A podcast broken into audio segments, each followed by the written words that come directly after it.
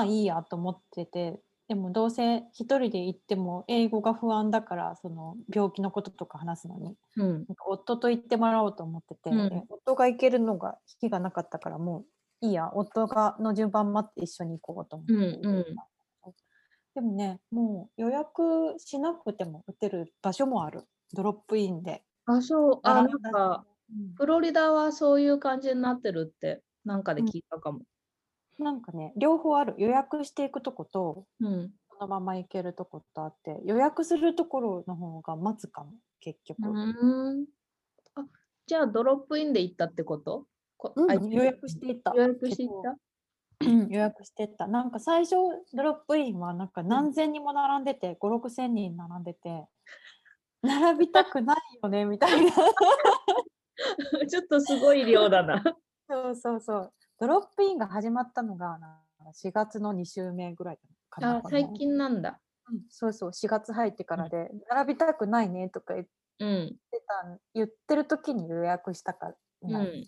うんうん。ででも結局ねもう今は待ってもね2 3 0分だってそりゃ結構進んでるね。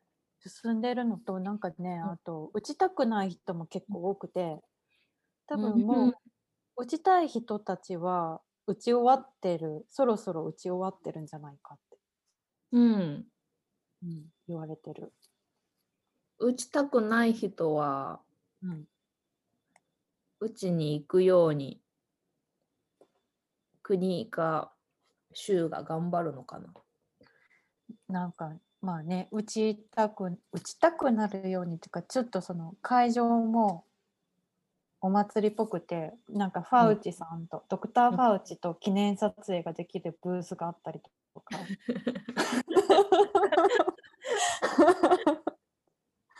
なんかクーポンになるっていうのも見たよ。見たこと。あなんかドーナツでしょ。そうそうそう。ドーナツ1個無料なそうそうそう。クリームかな？そうそうそう。そう。とか結構ねいやでもどうなのかな？わかんないけど打ちたくない人たちはもうなんか宗教上の理由ですぐらいの感じでうん。かたくなに嫌そうだから、うん。それってねなんかあれなの、マスクつけたくない派とかぶってる感じ？なんか周りにいないからわかんないんだけど、噂によるとそのトランプ支持者うん。とかぶってるっていう噂がある。ああ、まあ、容易に想像できますね。多分だからあの政府の言うこと聞きたくないんだと思うんだよね、そういう人たちは。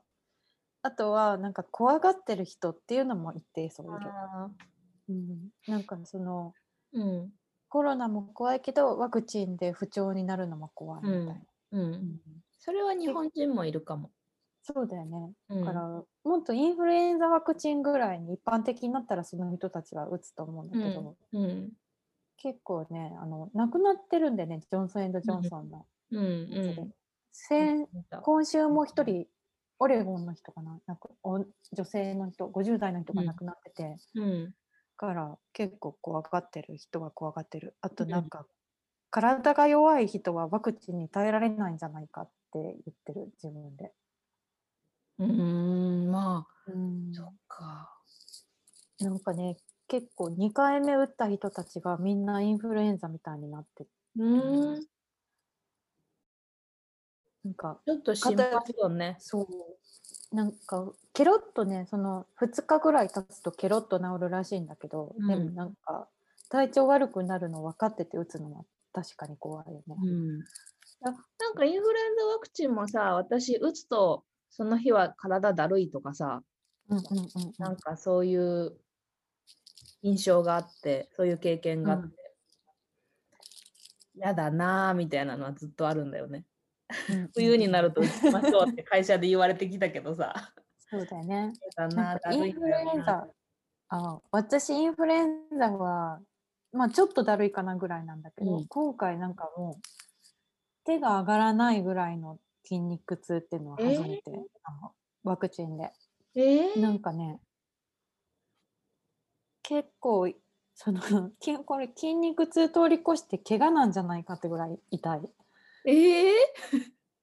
けどそれもケロッと治る2日ぐらいでなんか。打った日うの、ん。ださい昼の3時ぐらいに打ってその日の夜にすごい痛くなってきて、うん。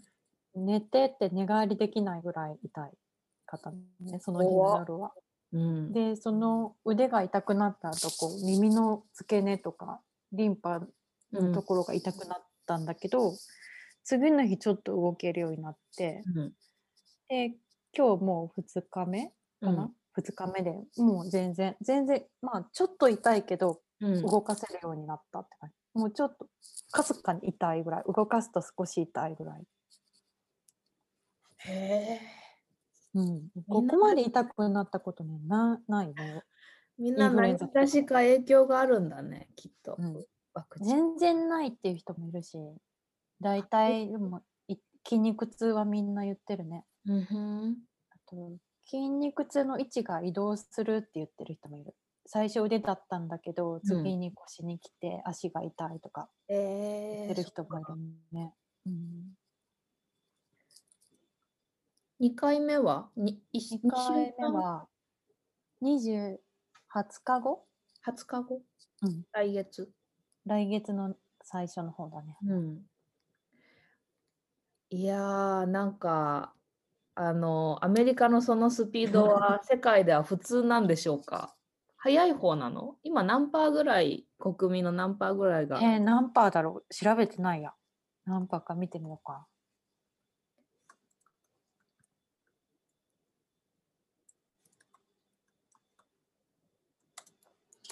えー、なん日本は下から数えた方が早かったんだよね。本当。うん、まだあでも日本全然0.07だよね。とかさ。うん。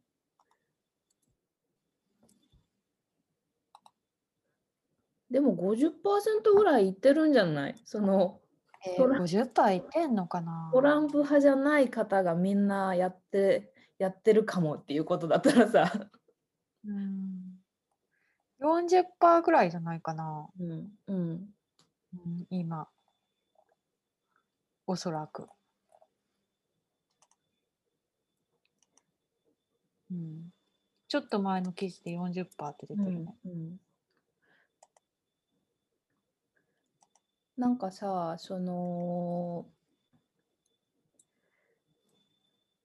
私、オンライン英会話、フィリピンの先生でやってるでしょ、その時、あの、ワクチンの話になって、うん。フィリピンだと、まだ自分が打てる順番はいつになるかわかんないけど、うん、もう予約サイトは立ち上がって国民はアクセスできるみたいそうなんだ。で、うん、へえなんかインターネット上から、うん。あの多分近くのどの病院でどのワクチンを打つか選べるって言ってて、へえ選べるのいいね、うん、で、うん。そのフィリピンは どこだっけな。ファイザーアストラゼネカあとはスプートニクとチャイナのやつ、うん。それがあ選べる。そんなにいろいろ、4種類選べるって言ってて、うん。彼女はロシアのスプートニクを選びたいんだって言っててへえ全然情報がなくてわかんないどんななのか。マジ？なんでロシアがいいのってなんか心の中では思ったんだけど ちょっと深い話になりそうで聞けなかった。なんかね、そのジョンソンジョンソンとかそのワクチンの私詳しくわかんないんだけど、うん。そのどうやって作られたか製法によって、ジョンソンジョンソン側のやつはなんか副反応がきついとかうん。聞いた。アストラゼネカとジョンソンジョンソンが同じえ。ーグループじゃないかな。いや私もね詳しくはねそう詳しくはないんですよ。わかんないんだけどね。なんか別世界の話。なんかね、ここアメリカはそのモデルナとファイザー、ファイザーが最初でモデルナで、ジョンソンジョンソンで3種類で、で、うん。ジョンソンジョンソンが死者が出たから中止になって、うんでもなんか足りなくなるのかなと思ってたんだけど、なん。うんかファイザー争奪戦になるのかなと思ってたけど、うん。意外と余ってるらしい。予約を守らない人とか。うん、うちに行かない人が結構いるんじゃない？そうそうそうそう、結構いると思うよ。う。うんん、あの打たない人が多いからね。いや、なんなんかうん。あの、日本はさ、あの、あれ日経新聞調べによると、うん、国民が打ち終わるのは9月末だっていう試算をしてるんだけど、うん。まだ高高齢者うん。の、えーワクチン配布が始まったばっかりかな？うんそうだよね。うちのお母さんが看護師なんだけど、うん。来週だって言ってた、ワクチン。あ、そうなんだ。うん、でお父さんはなんか高齢者でうん基礎疾患持ちなんだけど、うん。なんか予約取れなかったって言ってた。うん。うんうん？うん、なんか 本数がね限られてるんだって、うん。何本一日に打てるって、うんうんだからちょっと溢れちゃったみたい。高齢者多いからさ田舎で。そう、デリバーがさ、あの、デリバーが心配なんだよね。う。うん。うん、それになんかさ、うん、日本さなんかその冷蔵冷凍保うん、存のワクチンを冷蔵で運ぶとかっていうのを聞いたんだけど大丈夫なのかね？それ一回失敗してさ、何何万本もロストえ出してるはずだよ。あ。そうなんだ。うん、失敗したんだもそう失敗が出てるんだね、うん。もったいな。そうそう、そうなのよ。うん。それその報道もあって、うん。え、にちゃんと冷たいもの運べるのかなみたいな。だし、うんそういうこう物流の最適化ってすごい難しいじゃない。うん。だから、え、誰に依頼してるんだろうとか、なんかヤマトが請け負うって聞いたけど。でなんかさあのさ私一時期日通で働いてたことがあるんうんだけど、その日通がその温度管理あのうん。医薬品の温度管理のシステム持ってるのね、うん。なんで日通がやらないんだろうって思ったんだよね。なんか入それも入札なのかな。入札だと思うだなんかこう最近日通ってもともと国の会社でうんで、えっと、民営化した時に切り売りされちゃって、うんそれ以降ね、あんまり国の仕事取れてないっぽいんだよね。なんかあんのかな？わかんない。あと、まあでも、ヤマトの障害がうまいのかもしれないんだけど、うん。あと、宅配をすべてやめちゃって、なんか大、大口のしかやってないんだよ法ね。人メインみたいな。そう、法人メインで個配をやらないから、うん。そういうのもあるのかもしれないんだけど、確かに、小配だとヤマトが一番そうそうそうそう。うん、で強いよね。うん、病院に運ぶからそういうことなのかな。わかんないけどでもこっちってね病院で打ってなくて大大型センターとあと、うん。もう市の病院みたいなすっごい大きいところ。でしか売ってないワクチンは。PCR はちっちゃいとこでいっぱいやってるけど、いやなんかねそういう情報全然入ってこないのね日本って。日本のそういうああそうなんだ。どこでどこでやってるとか？は売ってますよとかあのどうやって予約ができますとか、うん。そういうの全然入ってこなくて、うん。うん。じゃあオンラインで予約みんなできるんですよとかあの だどこで？みたいな。そうそう。どのゾーンの人はいつ頃ですよ？とかそういうそのエリアもあるし健康状態もあるだろうし、うんうんうんなんか年齢でもいいけどそういう情報全然入ってこなくて。あそうなんだ。うん、だからなんかさ僕たちの目標は9月末に日本国民全員打つことです。みたいな。うんそれうん嘘か本当か分かんないよねって思っちゃうくらいふんわりしてる。外側の情報しか来ないのよね。あー。あー。なんかあれだね。日本日本で日本語で暮らしてるのに私のよようだね。英語圏にいる私ぐらいしか 情報量得れないみたい。な。得れない。そうだから。でも結構ね今回のワクチンはうん。普通さアメリカのサイトって日本語選べないのね。うん。中国語とスペイン語と韓国語とって選べるんだけど、うん選べないんだけどワクチンに関しては日本語が選べたのね、うん。そのぐらい本気なんだなと思った、うん。うん。ね。うん、どうなるんだろう。週そうだね。週のやつは、うん、日本語で見れてうん。多分なんかすっごい選ぶ言語が多かったから、うん。カリフォルニア本気だなと思ったんだけど、うん。いや、やっぱ人すごい死んでるから。そうそうそう、うんなんかねあれ今後々になってなんかカリフォルニア感染者も死者数もすごかったじゃない？うん、で後々になってあれカリフォルニア変異種だったんだって。へえ。うん、だから爆発したのとたまたまその変異種が出た時期にサンクスギビングが重なってうん大変だったっていう。うん、なるほど。うんまあそういう変異種ってなんか今報道されてるうんもの以外にもたくさんありそうだね。あると思う。なんかねうん、こっちっていつぐらい？2、3週間前になんか日本で新しい変異種が出たっていう報道があったのね。あ、それって大阪のやつ？うん、あれ大阪はさ南アフリカとか言ってるじゃない？うん。じゃなくて日本型の変異種が出たって報道されててえー、と思って日本語ですごい検索したんだけど、一切出てこなくて、うん。えーこれは情報統制なのかそうデータが間違ってんのかどっちだろうみたいな、えー、わからない。日本と聞いたことない日本。そうそうそう日本語のは全くなくてで、うん結構最近私クラブハウスとかもやってるんだけど、うん海外在住の日本人の中ですごい話題になってて。うん。なんか昨日ニュースで見たよとか、でカナダかなんかのその厚生労働省みたいなところうんがそれ発表してて、うん。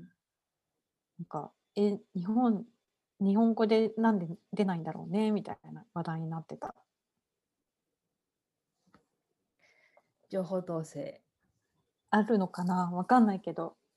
いや、うんなんか、あの、日本、日本のニュース、私は、なんか日経新聞がまあメインなんで読んでるけど、うん。やっぱちょっとおおかしいっていう感じ、最近、うん。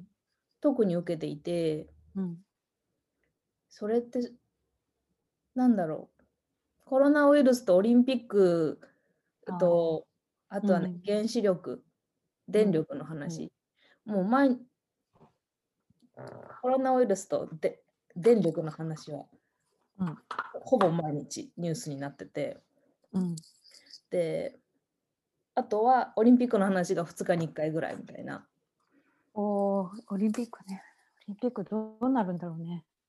いや、ほん、なんかさ、あの、東京って明日、明後日からまた緊急事態第4回目みたいなのが、あれ、第3回目、が始まる3。回目じゃない、うんう3回目 ?4 回目？なんかやるって言ってたね。聞いた聞いた。それ、いやもうそれ、私の周りの人たち誰も納得してないんだけどさ、えどうどうして？いや、なんかこの1年何やってきたのとか、そのあでっもそれは思うね。ていう感じで、じゃあ、できることっていっぱいあったよねって、うん。あのーいうところなんだよね。うんうんデータうんの整合性なんてまだ取れてないし、うん。じゃあ医療機関の体制をバックアップする仕組みもとあの取れてないし、うん。あのじゃあ何が原因で感染が増えるのかっていう理屈もデータ集めてるかもしれないけどパブリックに公開してないしとか、うん。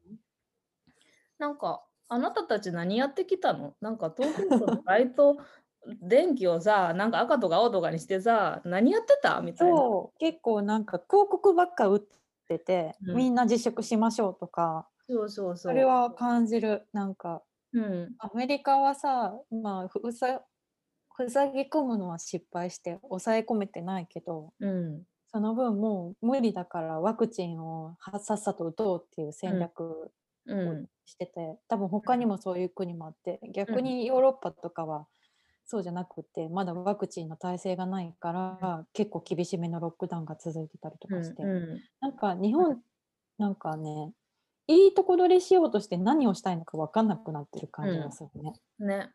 うん。あそれでオリンピックをやらないってやらないって発表してないっていうかさやるとも発表してないけど、もうやる前提で進めてますみたいなうん。あの、ことになっていて。うん。で IOC のバッハ会長は緊急事態とオリンピックは関係ないって言ってて、うん。じゃあ2020年にやれよって感じで、本当だね。なんかさ、どうどうなんだろうね。オリンピックさ、うんやってもほ他の国の人たち来れないよね。え選手だけ、選手とあ関係者選手だけ来るって言ってて、9万人ぐらい入国するっていうさ、うんうんあの情報なんだよね。うんうんででそれに対してじゃあ感染が拡大して日本が経済的な大きな影響、まあうんさまざまな影響を受けてもオリンピック委員 IOC は責任は取らないって言っていて、ああ。まあそうだろうね。契約上そうしてるだろうね。そなんかさ、そうなの。結構さ、オリンピックについてはアメリカも悪くてさ、うん、NBC が権放映権持ってるから、うん多分絶対やると思うのよ。うんアメリカは反対しないと思うん、う。ね、なんか多分すごいお金だから。そうそうそうそうそう。うん。いやなんかそうそれいやなんだろうそれをうんやっぱさ、しなんかなんかさ、どっかの合点がいかないんだよな、うんえどういうこと？それみたいな。なんかさどっかのタイミングでさ中止ってしたらその中止以降の発生する予算だけでも抑えられるじゃない、でもそうそう。そうがうんできないくって、ぜなんか開催もさなんかフルで開催するような感じでずっと準備続けてるわけじゃない？どうなるかわかんないのに。それで広告費だけ使わないようにしててさ。うん、なんかねそうなんか知り合いのそのオリンピック関連の仕事してる人たちがなんか普通にやる前提の動きをしてますよって何の変更もなくもともとの計画通り動いてるって言ってて。へえなんかオリンピック関連の広報周りの人はもうやめたいとかって。そうだよね辛いよねやめたいって。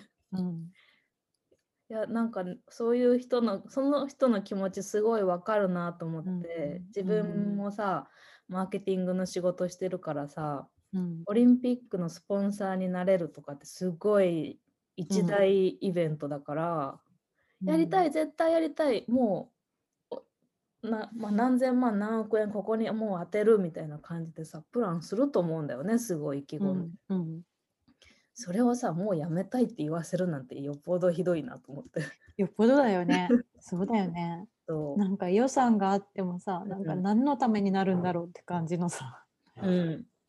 仕事つらいよね。ね、だって飲み物もうん。食べ物もなんだろう T シャツとかもさうん、当初予定してたより売れないからさ売り上げにもつながらないしさ、そうだよね。スポンサーもね、大変だよね。うん、ブランドイメージ向上にもさうん、普通だったらつながらない？なんか うまい施策を超えなければつながらないっていう感じでそうだよね。オリンピックね、どうなるんだろうね。なんか結構さ、今、入国が厳しくなってるじゃない？日本に。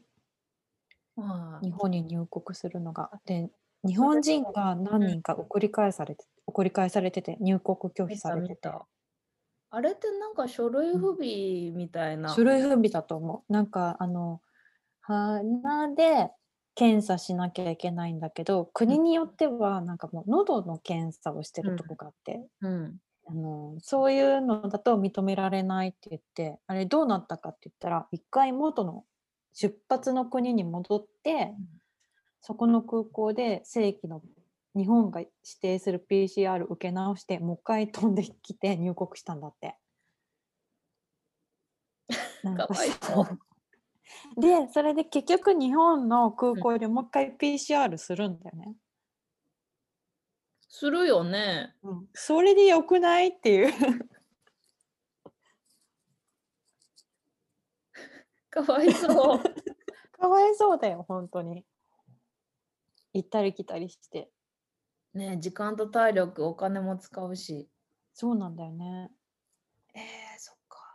うん、うーんでも入国入国周りはさ、なんかそういうニュース聞くとさ日本国籍の人には厳しいのに他国あの外国国籍の人にはざるだよねみたいに思っちゃうな。えーそうなの？外国籍の人はそんなに断られないの？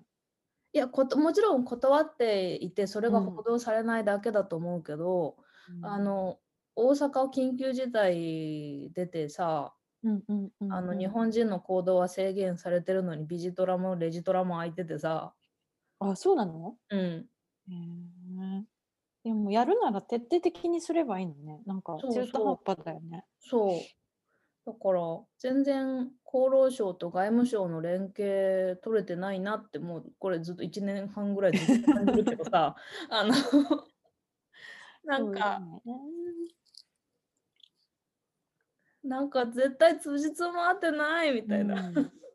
なんかそうそれでそのそのことへの対応か知らないんだけど、うん。外国在住在住の日本国籍保有者も、うん。日本でワクチン打てる方向に検討するっていうリリースが出たんだけど、うん。逆に言うとえ今日本在住の日本人じゃないとワクチンって打てなかったの？っていう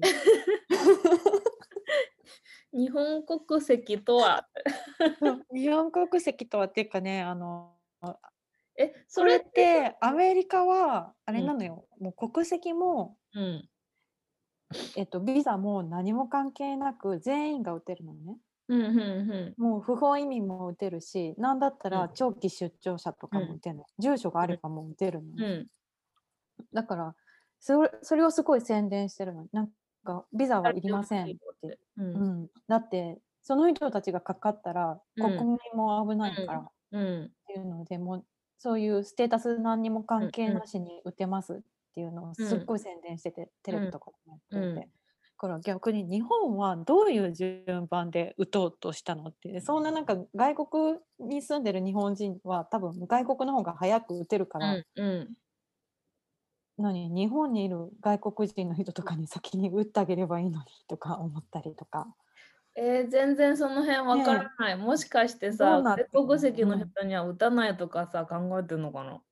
どうなのかな？住民票ベースでやるのかな？また。その話は聞いたことある。あーでも国民皆保険っていう公爵もちょっとむずあれなのかもしれない。それがあるからうん払ってる人優先みたいな。優先っていうか払ってる全員が確実に払ってること前提でうん進めてるのかな？うーんかなね外国籍の人も払わなきゃいけないじゃない？えでもアメリカはさそれたあの住民登録みたいなものがなくても誰でも打てるっていうことうんを誰でも打てさる。どうやっあのなんだろうテレビとかインターネットとかそういうので露出情報を広めてうん。あの、なんだろうアナウンスが公共のアナウンスが届かない人でもうちに来てうんもらえるようにしてるってことなんだよね。そうそうそう。で、なんか一番先にどっちかって言ったら、そういう経済弱者を打ってて、うんそのうん高齢者とかが終わった後に、うん。ホームレスとか、うん。で、結構そういう団体が、なんか、なんていうのかな、民間なのかちょっとわかんないんだけど、そういう人たちを救済する団体があって、その人たちとかも独自にそういううん。システムを組んで、優先的にワクチンが行くよううん。に働きかけてたね。なんかうちの家の近くとかも張り紙してたりとか、うん駅の近くの人たちに一人一人声かけてたりとかしてるのは見たね。うん。そっちの方がすごく効果的な感じはするな。うん。ううんん。その人たちなんかね、ボランティアの人もすっごい多くて、うんで、ボランティアの人たちは優先的にワクチン打てるから、それで登録したっていう人もいる。ボランティアやる、やってるっていう人うんうんうんうん。も。うん。そんな順番もさっぱり公開されてません。あ、そうなんだ。報道されてないな。まあちょっと厚労省に調べに行ってないっていうのはあるんだけど。書いてん、書いてるかもしれないけど、でもそのさ、調べに行かないとわかんないってさ、こんな全員がやんなきゃいけないことなのに、うん。そのいつも通りな感じは何なんだろうっていう。そうなのよね。うんなんかアベノマスクみたいに突然配られるんだろうか。あれ？なんかあれよりコストかかんないんだからね手紙ぐらい出せばいいので この順番でやりますみたいな。そうそうそうそう。なんか、うんあの そうか。市役所のアナウンスとかでちょっと叫んでくれたらいいのに。どうなんだろうねなんかあの放送ね地域の放送。でもそれレベルだよ多分こっちは。うん、東京はちょっとノイズがガイガイしてるから聞き取れないかもしれないけど、その田舎は静かだから。さ、うん、田舎はあの のねあるよね放送ね。そうそう、あの学校のチャイムぐらいの音で、うんあのうん流れるやつ。逆に東京とかはさ駅にさ、うん掲示すればいいから、うんやりやすそうだけどね、うんみんなが集まるところに。ね、でも外国人も多いし、まあ、ホームレスは一体、ホームレスはでも少ないからね、日本ね。まあ少ないし、ある程度、なんか炊き出しの場所とか、うん、そういうところに行けば多分、うん、できるし。保護観察官もついてる人多いから。うん。うん。うん、日そう。本ね心配になる。最近の見てたらもうずっと心配。心配だよね。うん。本当昨日ちょうど、なんだっけ、ネットフリックスに公開されてるドキュメンタリーで、うんうん。なんだっけ、なぜ僕は総理大臣になれないのかっていう、え日本の？日本の、えっと、参議院議員。うん。で、今は、今何党希望の党はもうなくなっちゃったんだっけ？えーもう全然わかんない。あのちっちゃいとわかんない。そうそうそう。あのー元民主党、うん。元民主党議員で、えっと、民進になって、うん希望の党になって、希望の党から何になってんだろう、今、ちょっとあれなんだけど、それの、ずっと野党で頑張ってる人、今うん。50歳ぐらいかな、32歳の時に立候補して、うん。あの自分は中道だって言ってるんだけど結構。なんか。え面白そけいや結構闇があんなみたいな。なんか明るい。感じのうん。ドキュメンタリーだったけど、日本のうん。政治ってやっぱ闇あるなみたいな。こうやって腐っていくんだみたいなうーんそうなんだ。そう冒頭にねあの僕はこうあの総務省元総務省のさや議員役員なんだよね官僚あ官僚なんだ官。僚。うんうん。で、東大出身のエリート官僚だよ、総務省で。うん、そうだね。うんそれで、なんで辞めたかって言ったら、あの今の政治の体制のままでは絶対に日本は良くならないっていうのがもう中から分かっ分かってしまった。僕はそれを変える。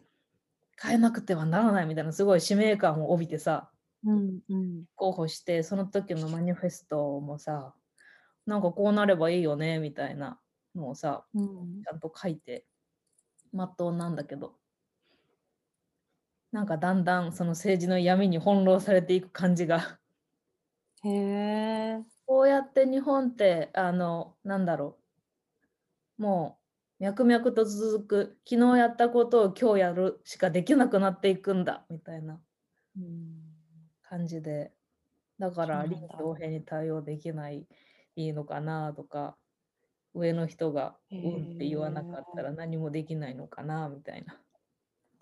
そうなんだ。この人、小川淳也、そう敦也？そうそう。うん、小川淳也さ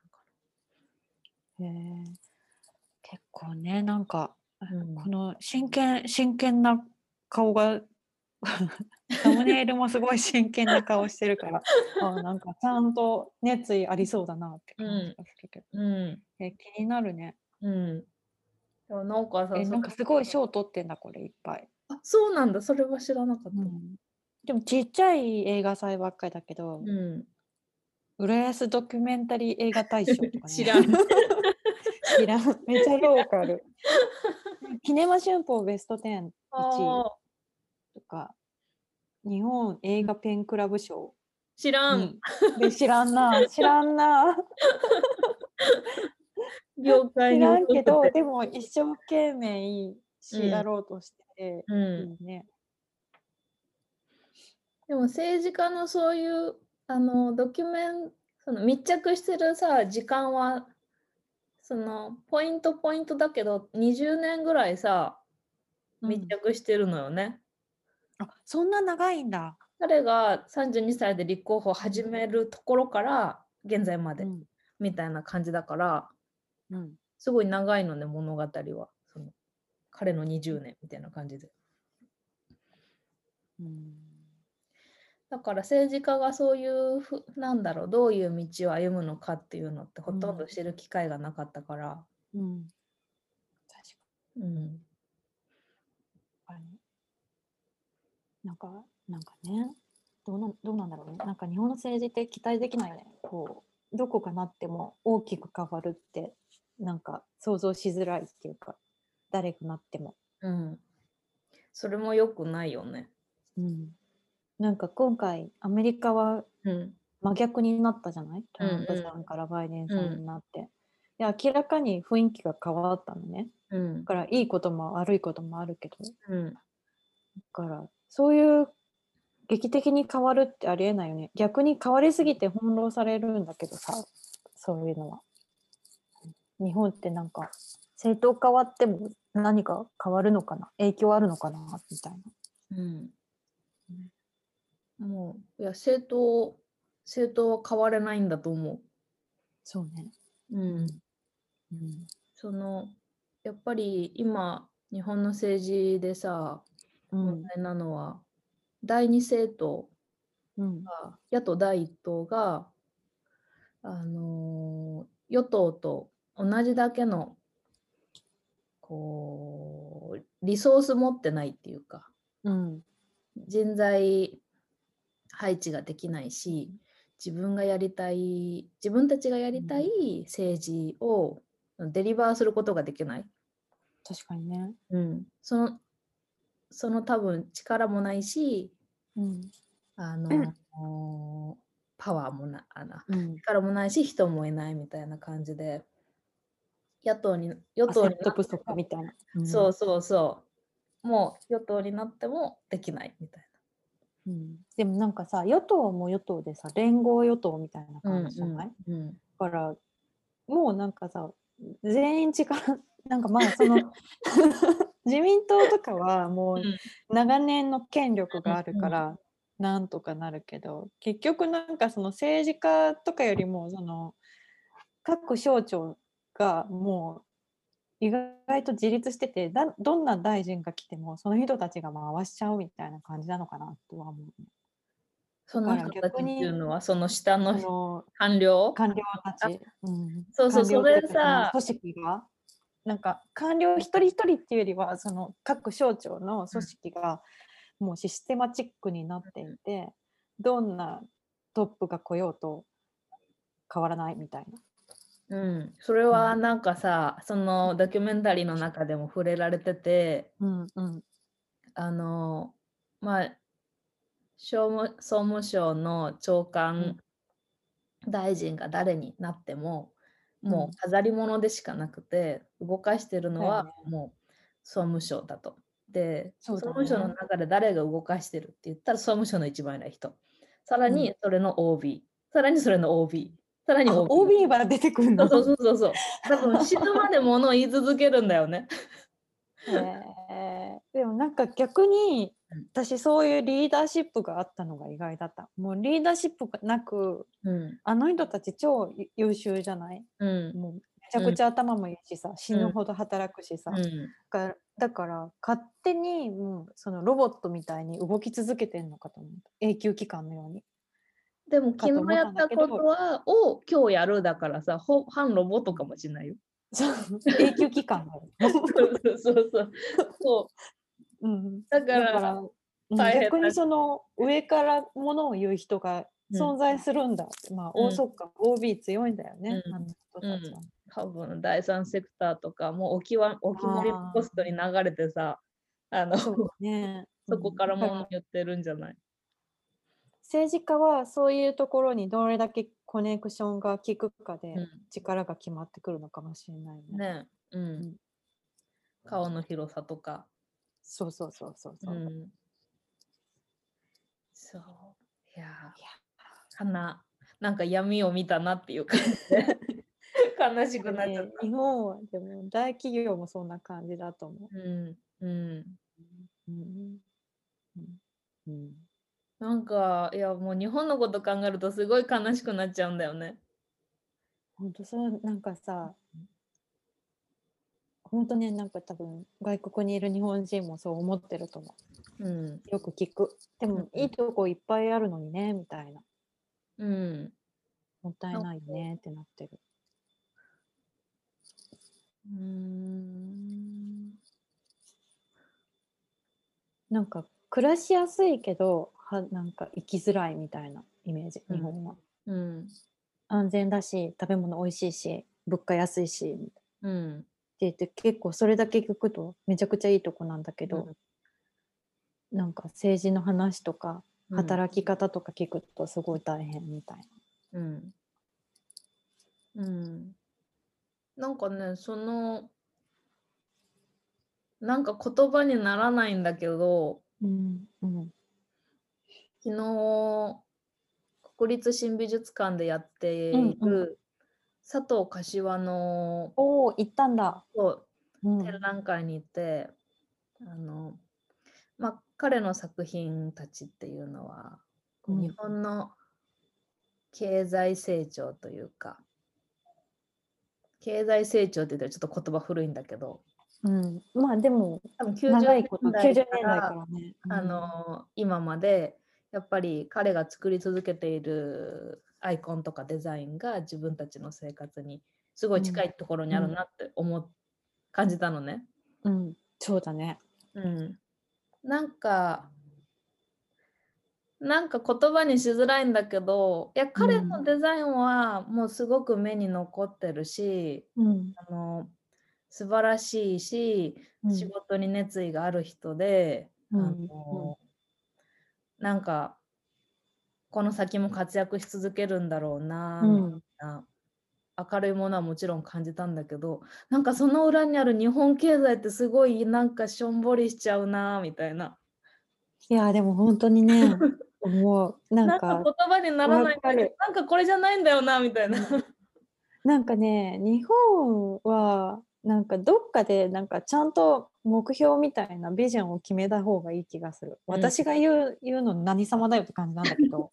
なんかさもう過去の経済成長の爆発みたいなうんバブルになった頃のことは、うんようなことは日本がまたトップになるようなことってうんないと思うのね。うん。でどっかでなんか例えばだけど北欧の国みたいに、その世界の1位は争わないけれどうんなんか素晴らしいものがあって確固たるそのなんていうの価値がある国みたいな風に目指すのか、うん。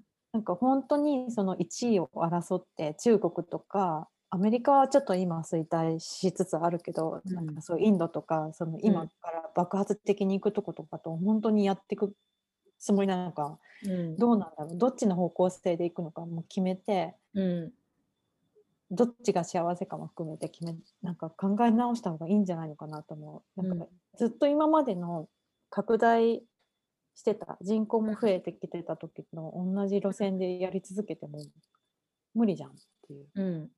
うん。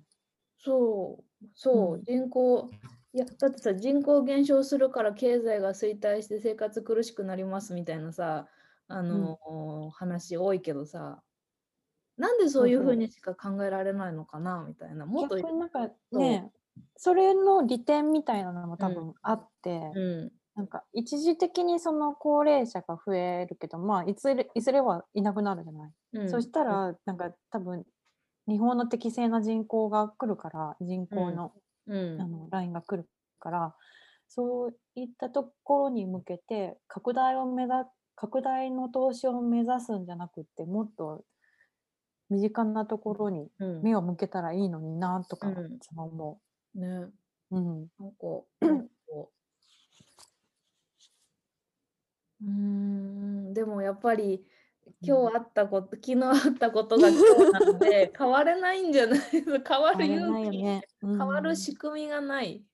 そうだよ変われるね。仕組みがない。うん、でなんかそういうふうに考えてさ、あのー動いたとしてもさ割と多分日本のマジョリティっていうのは物質主義でうん。お金持ちになりたいっていう方が多くて、うん。うんそういう人たちがやっぱりリーダーになってるから、うんうん。なかなか今の資本主義ってもうどん詰まりに来てるって言われてるけど、そこから脱却する路線っていうのは日本からは見出せないんじゃないかなとは思うね。うんうん。なんか悲しいね。なんかね日本ね 日本本当に祖国日本みたいな。いやなんかねもういやもう本当よくわからなくなってきてるんだけど日本でいてはならないんじゃないかみたいな。うん、なんかさ特にさ日本のそういうウェブの記者ってさ今めっちゃ増えててさうんなんか外国参照外国をすごい褒めてうん。なんか日本はまずいぞって焦らせる記事がすごい多い気がする。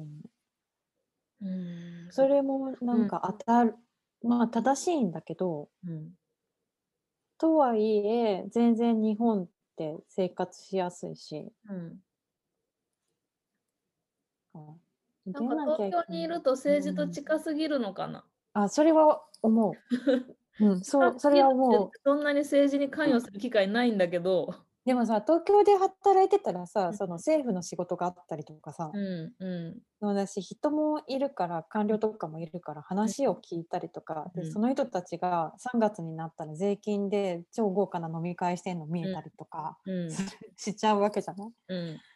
なんか それはあるよね。地方のまあうちの実家とかど田舎で、まあ、幸せそうだよねその人たちの方が。豊かなんか経済的に豊かではないけど。うん。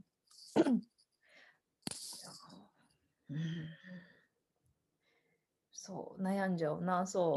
私がさもう日本でいてはならん気がするとかっていうと外国から戻ってきた友達とかはさいやうん日本っていい国なんだよってすごい説え得いい国だよいい国だよ。にかかるうんっていう、あこれは何だろう、せね。一部洗脳私が洗脳されていてうん。彼女たちの意見の方が正しいんだってさ思い直す機会がある。なんかね、うん。まあどっちが自分に合うかじゃない。うんうんなんか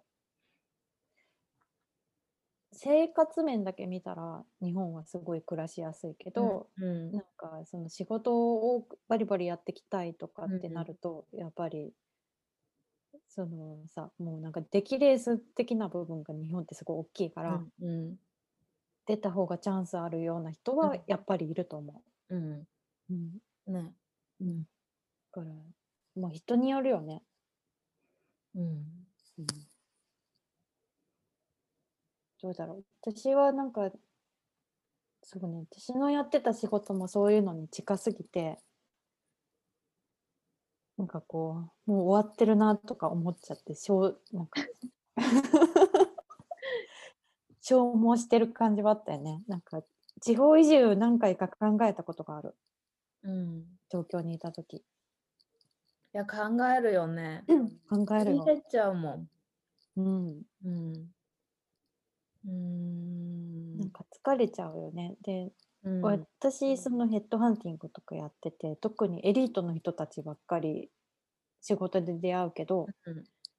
今はい一緒に仕事をしてるけど私は学歴がいいわけでも家柄がいいわけでもなくキャリアがすごいいいわけでもなく、うん。なんか疲れちゃうよね。なんかありがたい。おこんな私でも一緒に仕事できてすごい楽しいっていう反面、うん。なんか疲れる時はあるよね。結局はでもなんかこの人たち出来レースだよなみたいに感じたりとか。うん うん、まあなんか立ち振る舞いはちょっと考え考えざるを得ない感じになってるな。うん、うん、うん。うんね まあちょっと外国に行ってみるのいいかもね。うんねコロナで行きづらいけどね。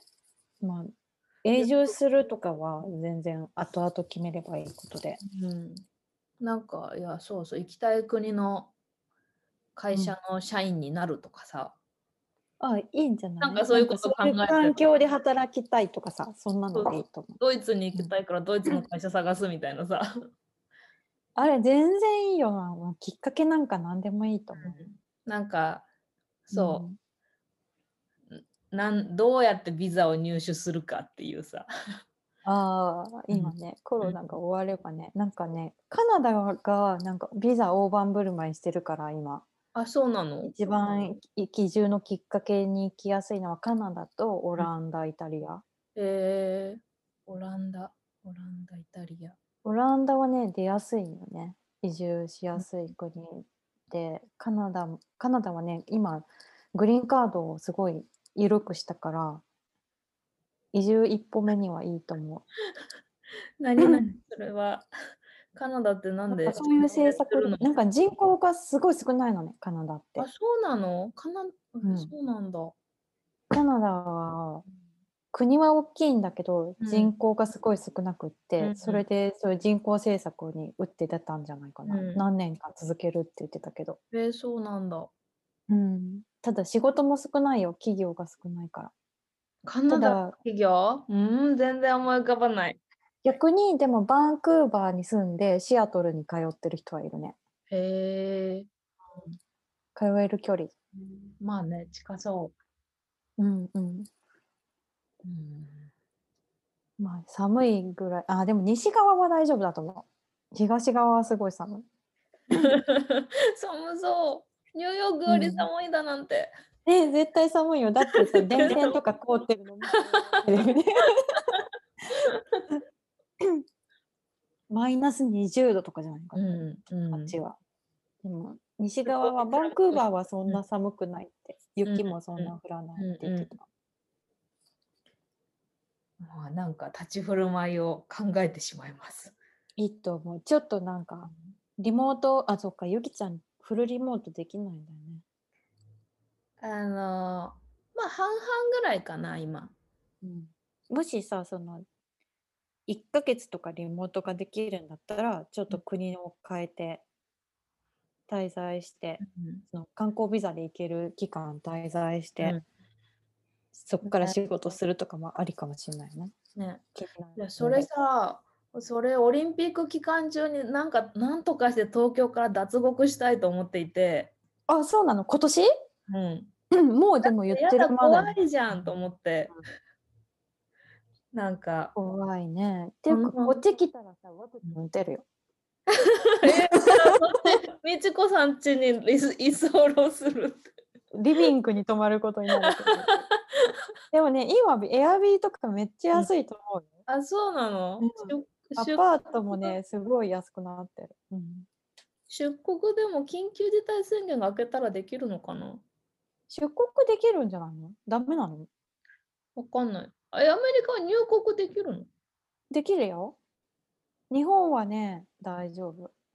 えー、じゃあどうしよう。なんか本当どこ海外も可能可能性あるかな？長野とかさ、安曇野とかに避難しようかなって思ってたの。あ、それありだよね。うん私さ、結婚しなかったら長野に移住しようと思ってた。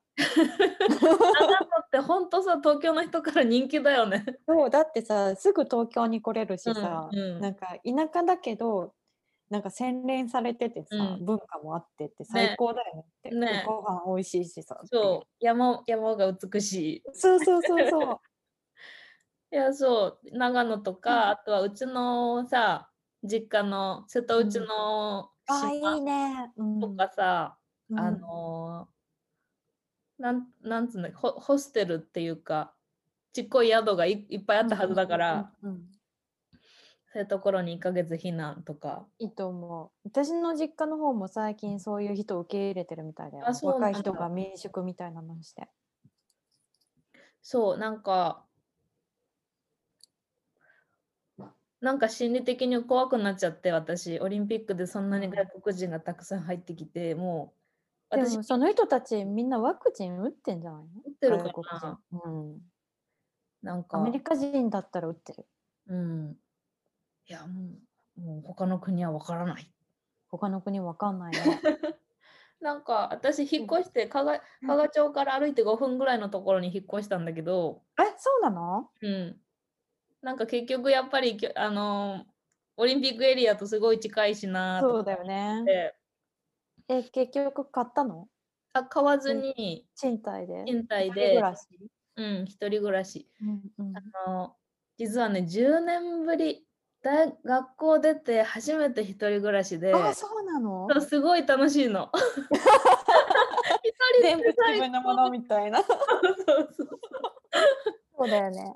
そう遊びに行かなきゃな、ゆきちゃんとかも。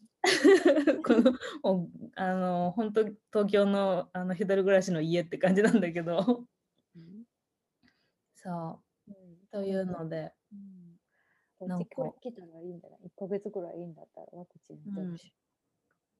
時差時差ワークになっちゃうなでもそっち時差あに行くと時差ワークだね。うん台湾とか行けたらいいね。時差もあんまないしさ。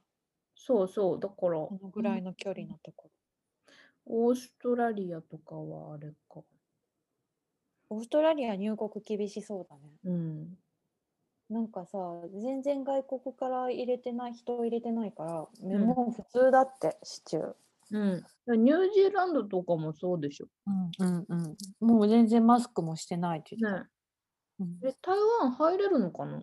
台湾この間知り合いが入ってたけどその人なんか台湾国籍のあ持ってるアメリカ人と結婚した人だったら、うんちょっとあれかも。配偶者枠で入れてるかも、うん、いやそうなんかニュージーランドに行った人もニュージーランド国籍のあのー旦那さんがいるみたいな感じだったから、うんうんそうそうなんか日本だけねそのうん。パートナーを入れてないっていうので結構言われてるよ、人権問題。